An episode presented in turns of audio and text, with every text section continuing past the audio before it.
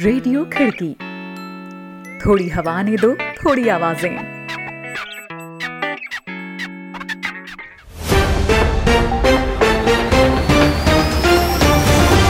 आज है दो सितंबर, दिन बुधवार। खिड़की इंटरनेशनल बुलेटिन में अभिवादन स्वीकार करें चंद्रिका का। एक नज़र कार्यक्रम की खास खबरों पर।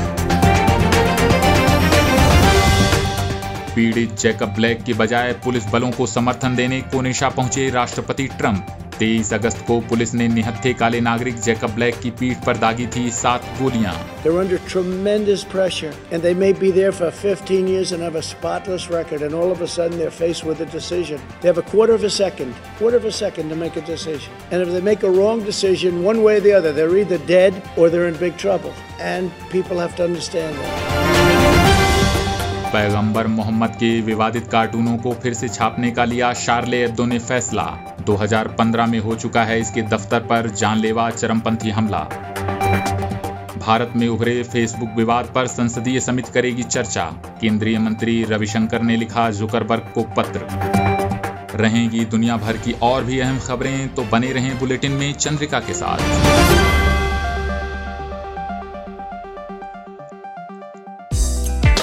आप सुन रहे हैं खिड़की इंटरनेशनल बुलेटिन। अंतर्राष्ट्रीय खबरों पर विश्वसनीय आवाज़ें। आइए शुरुआत करते हैं आज की पहली खबर से। अमरीकी राष्ट्रपति डोनाल्ड ट्रंप ने पुलिस बल का समर्थन करने के लिए प्रदर्शनों और हिंसा से घिरे कोनेशा शहर का दौरा किया है।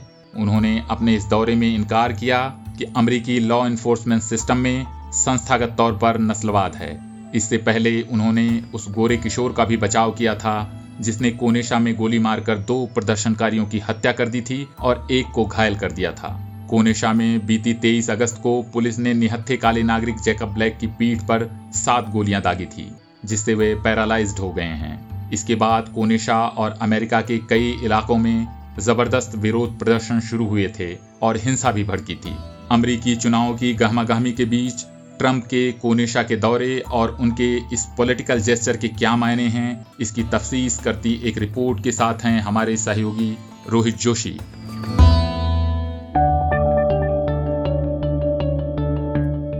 केनोशा में एक निहत्ते काले नागरिक जैकब ब्लैक के खिलाफ हुई पुलिस हिंसा के बाद बेकाबू हुए हालातों के बीच डोनाल्ड ट्रंप ने जब केनोशा का दौरा किया तो उनके जहन में आगामी राष्ट्रपति चुनाव और उसके लिए उनकी रणनीति साफ़ तौर पर थी। उन्होंने पुलिस की ओर से एक निहत्ते काले नागरिक की पीठ पर सटाकर चलाई गई गोलियों की घटना की अनदेखी करते हुए सीधे पुलिस का बचाव किया। उन्होंने पुलिस बलों को अपना समर्थन दिया और हाल ही में शहर में रेसियल जस्टिस आंदोलन के दौरान हुई उग्र घटनाओं को घरेलू आतंकवाद कहा। ट्रंप ने इस बात से भी सरासर इनकार किया कि अमेरिका के लॉ इन्फोर्समेंट सिस्टम में संस्थागत तौर पर नस्लवाद पसरा हुआ है। स्थानीय पुलिस अधिकारियों से एक मुलाकात के बाद उन्होंने पुलिस की हिंसा का बचाव करते हुए कहा। We have to condemn the dangerous anti-police rhetoric. It's getting more and more. हमें पुलिस के खिलाफ चल रही खतरनाक बयानबाजी को खारिज करना होगा यह लगातार जारी है और यह बिल्कुल गलत है कुछ लोग गलत होते हैं हम जानते हैं लेकिन सिस्टम उनका ख्याल रखेगा। कोई भी उन पर नरमी नहीं बरतने वाला। कुछ लोग ऐसे होते हैं जो चोक करते हैं। मैंने कल शाम भी कहा था कि वे लोग बेतहाशा दबाव में होते हैं और हो सकता है कि पंद्रह सालों से वे बेदाग रिकॉर्ड बनाए हुए हों और अचानक उन्हें एक ऐसा फैसला करना पड़े। उनके पास एक सेकंड का भी चौथाई हिस्सा होता है अपना फैसला करने के लिए। और अगर वे कोई गलत फैसला कर लेते हैं तो एक तरफ़ वे मारे जाएँगे या फिर वे किसी बड़े संकट में फंस जाएँगे। इसलिए लोगों को समझना होगा कि वे कई बार चोक करते हैं और यह एक कठिन परिस्थिति है। अमेरिकी राष्ट्रपति डोनाल्ड ट्रंप के शब्द। ट्रंप ने डेमोक्रेट्स को अपने निशाने पर लेते हुए उन पर शहर में हिंसा फैलाने का आरोप लगाया। उन्होंने कहा लापरवाह वामपंथी राजनेता लगातार इस खतरनाक संदेश को फैला रहे हैं कि हमारे देश की लॉ इन्फोर्समेंट दमनकारी और नस्लवादी है। वे उनके खिलाफ हर वह शब्द इस्तेमाल करेंगे जो कि वे कर सकते हैं। 23 अगस्त को पुलिस ने निहत्थे काले नागरिक जेकब ब्लेक की पीठ पर सात गोलियाँ दाग दी थी, जिससे वे पैरालाइज्ड हो गए थे। इसके बाद से शहर में लगातार प्रदर्शन जारी हैं। ट्रंप मंगलवार को केनोशा शहर का दौरा कर उन जगहों पर गए, जहाँ प्रदर्शन के दौरान हिंसा, भड़की और संपत्ति का नुकसान हुआ। स्थानीय अधिकारियों और जैकब ब्लेक के परिवार वालों ने ट्रंप से अनुरोध किया था कि वे इससे दूर रहें, क्योंकि इससे हालात और भड़क सकते हैं। केनोशा आने से पहले भी ट्रंप व्हाइट हाउस में अपनी एक प्रेस कॉन्फ्रेंस के दौरान उस गोरे युवक का बचाव करते दिखे थे, जिसने केनोशा में प्रदर्शनकारियों पर गोली चलाते हुए दो लोगों की जान ले ली थी और एक प्रदर्शनकारी को घायल कर दिया था। मीनियोपोलिस में जॉर्ज फ्लॉइड की पुलिस हिरासत में हुई हत्या के बाद से उभरे ब्लैक लाइव्स मैटर आंदोलन के बाद से ही ट्रंप जिस आक्रामक तरीके से इस आंदोलन के खिलाफ बयान दे रहे हैं और उन्होंने इसे कुचलने के लिए जो सख्ती दिखाई है, वही सिलसिला केनोशा में उभरे आंदोलन में भी दिखाई दे रहा है। केनोशा में प्रदर्शनकारियों को घरेलू आतंकवादी कहना निहत्ते जैकब ब्लेक की पीठ पर सात गोलियाँ दागने वाली पुलिस के सीधे सीधे बचाव में आना और उससे पहले उस गोरे युवक का बचाव करना, जिसने दो प्रदर्शनकारियों की गोली मारकर हत्या कर दी थी। ट्रंप के बयानों के इस सिलसिले को उनके कोर वोट बैंक माने जाने वाले व्हाइट सुप्रीमेसिस्ट और गोरे नागरिकों को तुष्ट करने के क्रम में देखा जा रहा है।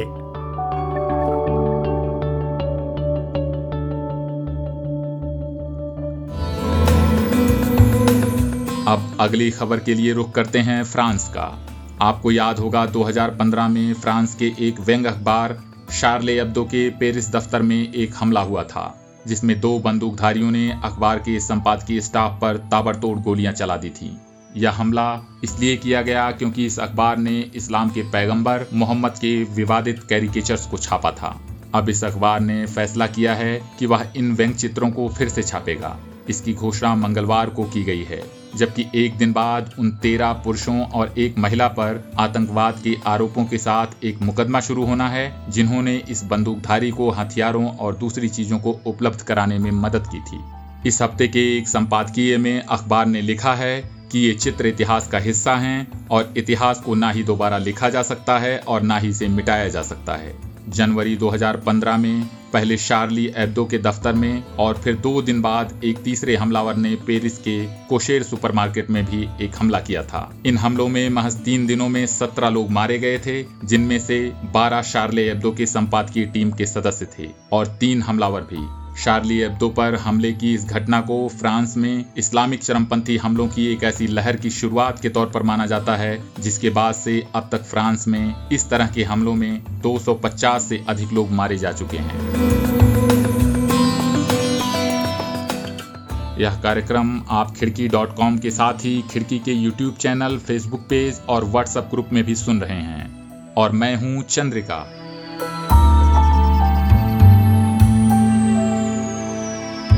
अमेरिकी अखबार वॉल स्ट्रीट जर्नल में फेसबुक के भारत में काम करने के तरीके पर लगाए गए गंभीर आरोपों पर संसदीय समिति बुधवार को बैठक करने जा रही है। वॉल स्ट्रीट जर्नल ने अपनी एक रिपोर्ट में सबूतों के साथ यह बात छापी थी कि फेसबुक के अधिकारियों ने अपने व्यवसायिक हितों के चलते सत्तारूढ़ भाजपा से जुड़े नेताओं के नफरत भरे बयानों पर अपनी गाइडलाइंस का उल्लंघन करते हुए कोई कार्रवाई नहीं की। इसके लिए बाकायदा फेसबुक इंडिया के अधिकारियों ने कर्मचारियों को निर्देश दिए। इधर सूचना और प्रौद्योगिकी मंत्री रविशंकर प्रसाद ने फेसबुक के मुख्य कार्यकारी अधिकारी मार्क जुकरवर्ग को मंगलवार को पत्र भी लिखा है। इस मामले पर एक रिपोर्ट सुनते हैं हमारे सहयोगी शादाब हसन खान से।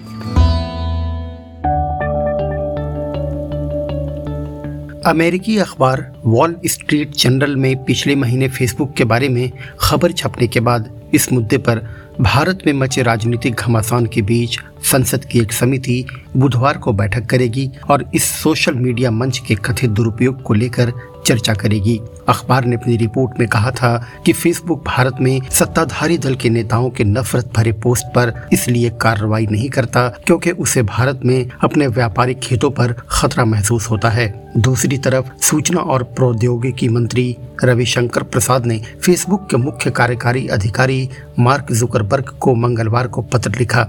कांग्रेस के वरिष्ठ नेता शशि थरूर की अध्यक्षता वाली सूचना प्रौद्योगिकी मामलों की स्थायी समिति ने फेसबुक के नुमाइंदों को तलब किया है। और यह नागरिक अधिकारों की हिफाजत के अलावा सोशल मीडिया मंच के कथित दुरुपयोग पर उनके विचार सुनेगी। वहीं अमेरिकी अखबार की रिपोर्ट के उलट आरोप लगाते हुए रविशंकर प्रसाद ने जुकरबर्ग को तीन पन्नों का पत्र लिखकर कहा है कि फेसबुक के कर्मचारी चुनावों में लगातार हार का सामना करने वाले लोगों के साथ ही प्रधानमंत्री और वरिष्ठ कैबिनेट मंत्रियों को कथित अपशब्द कहने वालों का समर्थन कर रहे हैं। उन्होंने आरोप लगाया कि फेसबुक इंडिया टीम में बैठे लोग पक्षपात के मामलों की शिकायत के बावजूद कोई जवाब नहीं देते। समिति ने फेसबुक से संबंधित मुद्दे पर इलेक्ट्रॉनिक और सूचना प्रौद्योगिकी मंत्रालय के प्रतिनिधियों को भी तलब किया है। समिति की बैठक मंगलवार को होनी थी। लेकिन यह पूर्व राष्ट्रपति प्रणब मुखर्जी के निधन के कारण बुधवार के लिए टाल दी गई। विपक्षी कांग्रेस पार्टी ने कुछ अंतर्राष्ट्रीय मीडिया समूहों की खबरों का हवाला देते हुए मंगलवार को फेसबुक और भाजपा के बीच साठ गांठ होने का आरोप फिर से लगाते हुए दावा किया कि भारत के लोकतंत्र और सामाजिक सद्भाव पर किया गया हमला बेनकाब हुआ है। मुख्य विपक्षी दल ने यह भी कहा कि इस पूरे प्रकरण की जाँच होनी चाहिए और दोषी पाए जाने वाले लोगों को सजा दी जानी चाहिए। पार्टी के पूर्व अध्यक्ष राहुल गांधी ने अमेरिकी अखबार वॉल स्ट्रीट जर्नल की हालिया खबर को ट्विटर पर साझा करते हुए केंद्र सरकार पर निशाना साधा। उन्होंने दावा किया कि अंतर्राष्ट्रीय मीडिया ने भारत के लोकतंत्र पर फेसबुक और व्हाट्सएप के खुलेआम हमले को बेनकाब कर दिया है। कांग्रेस नेता ने कहा कि किसी भी विदेशी कंपनी को भारत के आंतरिक मामलों में दखल की इजाज़त नहीं दी जा सकती। थरूर ने इस मुद्दे पर कहा कि समिति वॉल स्ट्रीट जर्नल की हालिया खबर के बारे में फेसबुक से जवाब सुनना चाहेगी। वहीं भाजपा के सांसद निशिकांत दुबे ने थरूर के बयान को लेकर आरोप लगाया कि कांग्रेस अपने राजनीतिक एजेंडे को आगे बढ़ाने के लिए फेसबुक फेसबुक का इस्तेमाल कर रही है। उन्होंने थरूर को समिति के अध्यक्ष पद से हटाने की मांग की।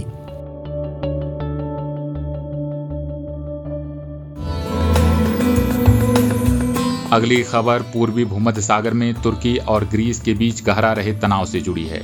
इसे लेकर जर्मनी के अखबार डीवेल्ट ने एक चौंकाने वाला दावा किया है। अखबार ने अपनी एक रिपोर्ट में लिखा है कि तुर्की के राष्ट्रपति रेचेप तैयब एर्दवान पूर्वी भूमध सागर में ग्रीस के साथ सैन्य झड़प चाहते थे। एर्दवान का सुनियोजित युद्ध शीर्षक से छपी इस रिपोर्ट में कहा गया है कि अगर तुर्की के राष्ट्रपति की चलती तो उनकी नौसेना ने काफ़ी समय पहले भूमध्य सागर में ग्रीस के एक जहाज़ को डुबो दिया होता। इन दिनों पूर्वी भूमध्य सागर में ग्रीस और तुर्की के बीच तनाव बना हुआ है। विवादित समुद्री इलाके में तुर्की की ओर से गैस के नए भंडार मिलने का दावा करने के बाद हालात गंभीर हो गए हैं। जिन इलाकों में तुर्की ने गैस खोजी है, ग्रीस भी उन पर अपना दावा करता है। दोनों देशों के प्राकृतिक संसाधनों के लिए सामान्य सी दिखने वाली होड़ से शुरू हुआ सिलसिला अब सैन्य कार्रवाई की धमकियों तक पहुँच गया है। तुर्की और ग्रीस के बीच पैदा हुए तनाव को कम करने के लिए जर्मनी मध्यस्थता कर रहा है। डी वेल्ट ने मंगलवार को तुर्की की सेना के सूत्रों के हवाले से लिखा है कि एर्दवान ने तुर्की के जनरलों से कुछ दिन पहले कहा था कि वे ग्रीस के एक जहाज़ को डुबो दें और ध्यान रखें कि इस प्रक्रिया में किसी की जान न जाए। जब जनरलों ने इससे इनकार किया तो किसी ने ग्रीस के लड़ाकू विमान को मार गिराने का सुझाव दिया। मगर एक बार फिर तुर्की के जनरल इस पर सहमत नहीं हुए थे। तुर्की चाहता था कि यहाँ पर तनावपूर्ण हालात पैदा हों, मगर किसी की जान लिए बिना। डी वेल्ट का कहना है कि इन योजनाओं को जनरलों ने खारिज कर दिया, वरना पूर्वी भूमध्य सागर में आज युद्ध छिड़ गया होता। यह रिपोर्ट उस समय आई है जब फ्रांस भी ग्रीस के पक्ष में उतर आया है और यूएई ने अपने लड़ाकू जहाजों को ग्रीस के समर्थन में तैनात किया है। ग्रीस, फ्रांस और तुर्की तीनों नेटो के सदस्य हैं, फिर भी इस मामले पर एक दूसरे के खिलाफ लामबंद हो चुके हैं। वहीं तुर्की के राष्ट्रपति एर्दवान ने मंगलवार को यूरोप के देशों पर आरोप लगाया है कि वे साधारण सैन्य क्षमता वाले ग्रीस को भूमध्य सागर में चल रहे तनाव के बीच चारे के तौर पर इस्तेमाल कर रहे हैं। एर्दवान ने ग्रीस को सैन्य कार्रवाई की धमकी देते हुए कहा था कि पूर्वी भूमध्य सागर में तुर्की के ईंधन खोजे जाने की कोशिश उसका न्यायसंगत अधिकार है। ग्रीस की ओर से इसमें बाधा पहुँचाने की कोशिश की निंदा करते हुए एर्दवान ने कहा था कि ग्रीस चाहता है कि तुर्की अपने समुद्री तट के एक छोटे से हिस्से में सिमट कर रहे। उन्होंने यह भी कहा कि एक देश को अपनी सरहदों के दायरे में आने वाले प्राकृतिक संपदा को पाने का हक है। भूमध्य सागर की संपदा पर यूरोप के देश टूट पड़ना चाहते हैं, जो कि नए दौर के उपनिवेशवाद की मिसाल है। बिना नाम लिए हुए कहा कि यूरोप के कुछ देश ग्रीस को तुर्की के साथ लड़ाना चाहते हैं। अगर वे एक मंच पर आ जाएँ तो भी तुर्की को महान बनने से नहीं रोक पाएँगे। अब अगली खबर के लिए चलते हैं मध्य पूर्व। ईरान के supreme leader Ayatollah Ali Khamenei ने अपने एक भाषण में संयुक्त अरब अमीरात पर आरोप लगाया है कि उसने इसराइल के साथ अपने रिश्तों को सामान्य बनाने का समझौता कर इस्लामिक दुनिया और फलस्तीन के साथ विश्वासघात किया है। खामनेई ने अपने भाषण में कहा, बेशक यूएई के इस विश्वासघात का असर लंबे समय तक नहीं रहेगा, लेकिन इसका दाग हमेशा हमें याद रहेगा। उन्होंने यहूदी सत्ता को इस इलाके में दाखिल होने की इजाज़त दे दी और फलस्तीन को भूल गए। अमीरात के लोग इस कदम के लिए हमेशा हमेशा के लिए बदनाम हो जाएँगे। मुझे अभी उम्मीद है कि वे जागें और उसकी भरपाई करें जो अपराध उन्होंने किया है। इसराइल के साथ अपने विवाद में फलस्तीन के लिए अब तक अरब का समर्थन एक महत्वपूर्ण मसला रहा है। इससे इसराइल के साथ शांति समझौते में भी फलस्तीनी पक्ष को वज़न मिलता रहा है। लेकिन इसराइल के साथ संयुक्त अरब अमीरात के ताज़ा समझौते ने फलस्तीन पक्ष को कमज़ोर कर दिया है। यूएई के इस कदम पर फलस्तीन में विरोध प्रदर्शन जारी हैं और प्रदर्शनकारियों ने गुस्से में यूएई के झंडे जलाए हैं। जब से अमेरिका की मध्यस्थता में यूएई और इसराइल के बीच रिश्तों को सामान्य करने को लेकर यह ऐतिहासिक समझौता हुआ है, ईरान का नेतृत्व इसकी कड़े तौर पर आलोचना कर रहा है। ईरान के अधिकारियों ने चेतावनी दी है कि यह समझौता मध्य पूर्व में टकराव की स्थिति ला सकता है। इधर, अमीरात के विदेश मंत्रालय के एक अधिकारी जमाल अल मुशारक ने खामनेई के बयानों को खारिज किया है। उन्होंने कहा, शांति और समृद्धि का रास्ता उकसावे और नफरत भरे बयानों की ओर नहीं जाता। इस तरह की बयानबाजी क्षेत्र में शांति को बाधित करने वाली है। अब एक नज़र दुनिया भर में कोरोना संक्रमण पर। वर्डोमीटर्स डॉट इन्फो की वेबसाइट के अनुसार, दुनिया भर में कोरोना संक्रमण की तादाद दो करोड़ उनसठ लाख चार हज़ार छः सौ पाँच पहुँच गई है। अब तक कुल मौतों का आंकड़ा आठ लाख इकसठ हज़ार दो सौ इकहत्तर दर्ज किया गया है और एक करोड़ इक्यासी लाख छियानवे हज़ार पाँच सौ आठ लोगों को सुरक्षित बचाया जा सका है। यहाँ बताए गए सारे आंकड़े वर्डोमीटर्स डॉट इन्फो से लिए गए हैं। तो दोस्तों, आज का यह इंटरनेशनल न्यूज़ बुलेटिन आपको कैसा लगा, इस बारे में ज़रूर कमेंट करें। आप जिस भी प्लेटफॉर्म पर खिड़की को सुन रहे हैं लाइक और शेयर करना ना भूलें। खिड़की के यूट्यूब चैनल को भी सब्सक्राइब करें और बेल आइकॉन को टैप कर लें ताकि हर अपडेट आपको मिलती रहे। अभी के लिए चंद्रिका को दीजिए इजाज़त। कल फिर होगी मुलाकात। आप जहाँ चाहें हमें सुन सकते हैं खिड़की डॉट कॉम के साथ, खिड़की के यूट्यूब चैनल और फेसबुक पेज पर भी। नमस्कार। रेडियो खिड़की। थोड़ी हवा ने दो, थोड़ी आवाज़ें।